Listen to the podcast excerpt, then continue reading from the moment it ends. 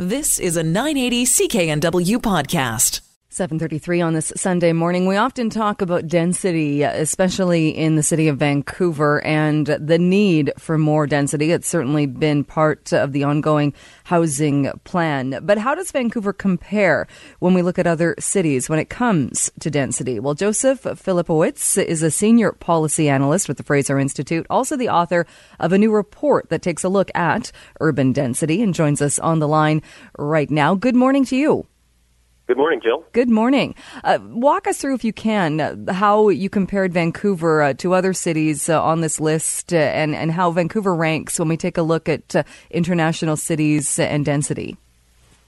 sure. So, as, as, you know, Jill, Vancouver is a growing city, and as it continues to grow, it faces pressures for higher population density. So, that's people per square kilometer. And so what our study does is compare population density in several major Canadian cities and international counterparts. So that's including Vancouver. And uh, so what we find, you know, is that as it turns out, Canadian cities really aren't all that dense. Uh, so just to give you an example, um, Vancouver, which is Canada's densest major city, at about 5,500 people per square kilometer, is significantly less dense than San Francisco just down the coast, which is uh, about 7,200 people per square kilometer. All right. So, what does that mean then? Because uh, I would imagine too, it, it, it depends what neighborhood you live in, whether you feel like you're in a highly dense neighborhood uh, or uh, one where, as Vancouver, we know, uh, also has a lot of single family homes, which uh, the current council seems to take issue with. Yeah, you're absolutely right, Jill. Is that density isn't necessarily the same all across the city, and that's an important. I think that ties importantly with our finding because if Vancouver, on average, is is uh, about 30% less dense than San Francisco. I think it, it just speaks to how much room uh, there is to grow, especially in the outer areas of the city, because we know that the downtown core is very dense. Um, but really, it's, it's a really a, an island of density surrounded by a sea of uh, single detached homes. And does the study look, are you looking at Vancouver proper or Metro Vancouver?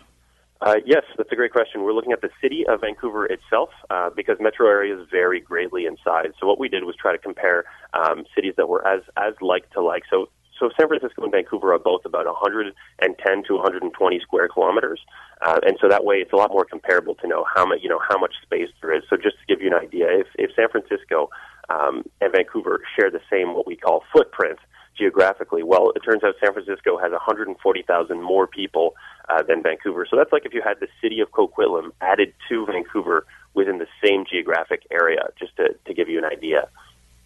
And so, what do you walk away uh, from this? Is it that Vancouver should be building up, or uh, as a dense city, it still it still has a lot of room to uh, become even denser? Well, that, that's that's a great question, and um, as you know, as it turns out, uh, rental vacancies are historically low somewhere like in, in Vancouver. I mean, it's uh, every year it's below one percent. So there's clearly a lot of there's clearly a lot of demand to live here, right? And so if the city wishes to grow more, um, I think it's kind of a good news story that there's plenty of room to do that. So it's important to compare just to see how much room there is to underscore how much room there is to grow upwards if that's what Vancouverites choose to do. Uh, because I think people uh, can be a bit taken aback by that, in that there are parts of the city where we have grown up. Like you said, it's kind of this island of high rises. Uh, but some would argue that that does change the neighborhood. It changes the feel of neighborhoods. It uh, it certainly does uh, change the chemistry in neighborhoods. So, are there other ways? because there has also been talk in Vancouver of row housing, townhomes, duplexes, triplexes, and such. Are there other ways that cities have found a way to become more dense? To have more living space without just becoming a, city of skyscrapers. You're absolutely right, Jill, and, and ultimately it will have to be a product of discussions that Vancouverites have. But just to give you an example that, that speaks to what, what you just mentioned, um, the city of Toronto is about 2, 2.6 million people.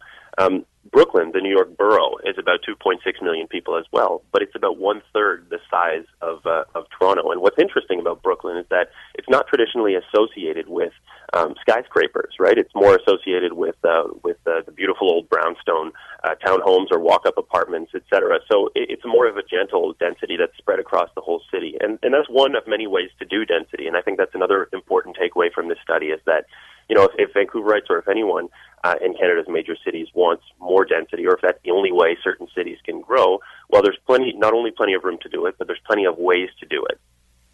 Uh, although, if, if, we look at Toronto, and I know it's comparing Toronto to Brooklyn, but it's it's comparing Toronto to Vancouver is a bit different, isn't it? Because Toronto amalgamated. If we were comparing Toronto, the size of it would be similar to Metro Vancouver, not Vancouver proper.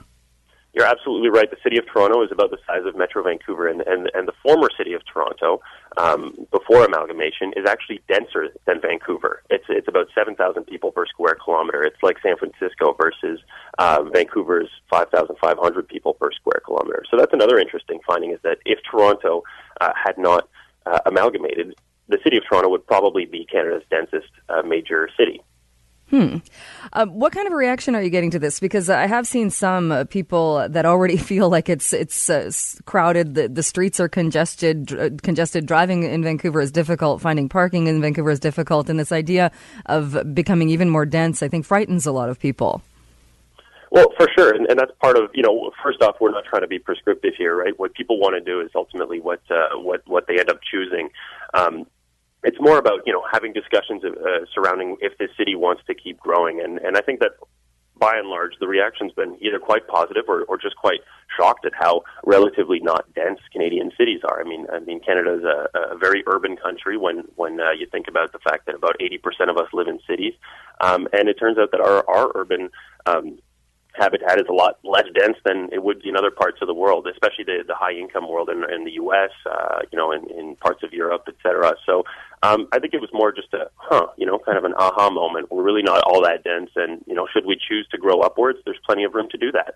And I found it interesting too in this in the study in the findings with Hong Kong being number one and Paris being number two. Uh, if you, being to having been to both of those cities, uh, they feel completely different. So is that because they've they've done it in a different way?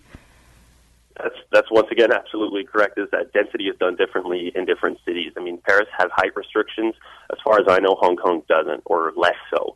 Um, so it's really it's really interesting that Paris chooses or has chosen to densify over the last 200 or so years in a way that is, um, you know, no more than seven stories right up to the street, um, and and and a heavy emphasis on, um, you know, streetscapes which is quite different from from Hong Kong, which has, uh, you know a lot of towers, especially in the downtown area. So that's that's a very unique way of growing. Uh, Paris is a very unique way of growing. They're both about as dense, uh, and I thought that was super interesting.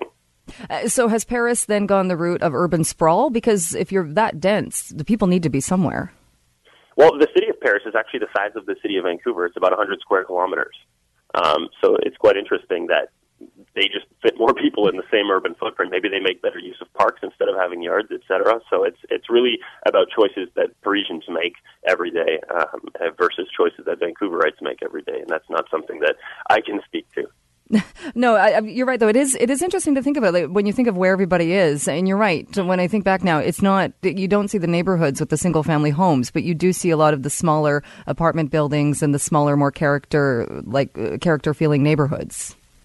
Yeah, cer- certainly. Um, and and as I mentioned, Paris is the same size as uh, as Vancouver geographically, same size as San Francisco. It just might be more natural to Vancouverites to compare with uh, with San Francisco because it's just down the coast. Because um, Barcelona is also the same size as as Vancouver geographically, about 105 square kilometers, and uh, it has three times the density of Vancouver. It's got about 100 and, sorry 1.6 million inhabitants. So it's it's another example of a very dense but vibrant city. Um, and should should people choose that type of density, which once again is not associated with skyscrapers. Um, that's one way of doing it. Were you surprised by any of the cities uh, and the cities that came out uh, either being overly dense or not so dense?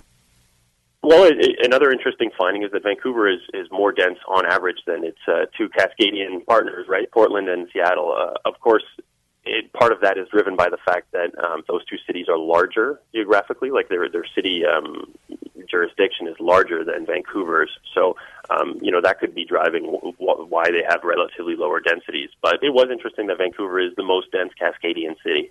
Hmm, definitely. Oh, Josef, we'll leave it there. Uh, it is uh, very interesting numbers, especially looking at the cities around the world. Uh, thank you so much for taking some time to be with us this morning. I appreciate it. Thank you, Jill. I appreciate it. All right. Have a good rest of your day. You've been listening to a 980 CKNW podcast. Listen live at cknw.com, the Radio Player Canada app, tune in, Amazon Alexa, HD Radio at 101.1 FM HD2, and on the AM dial 980 CKNW.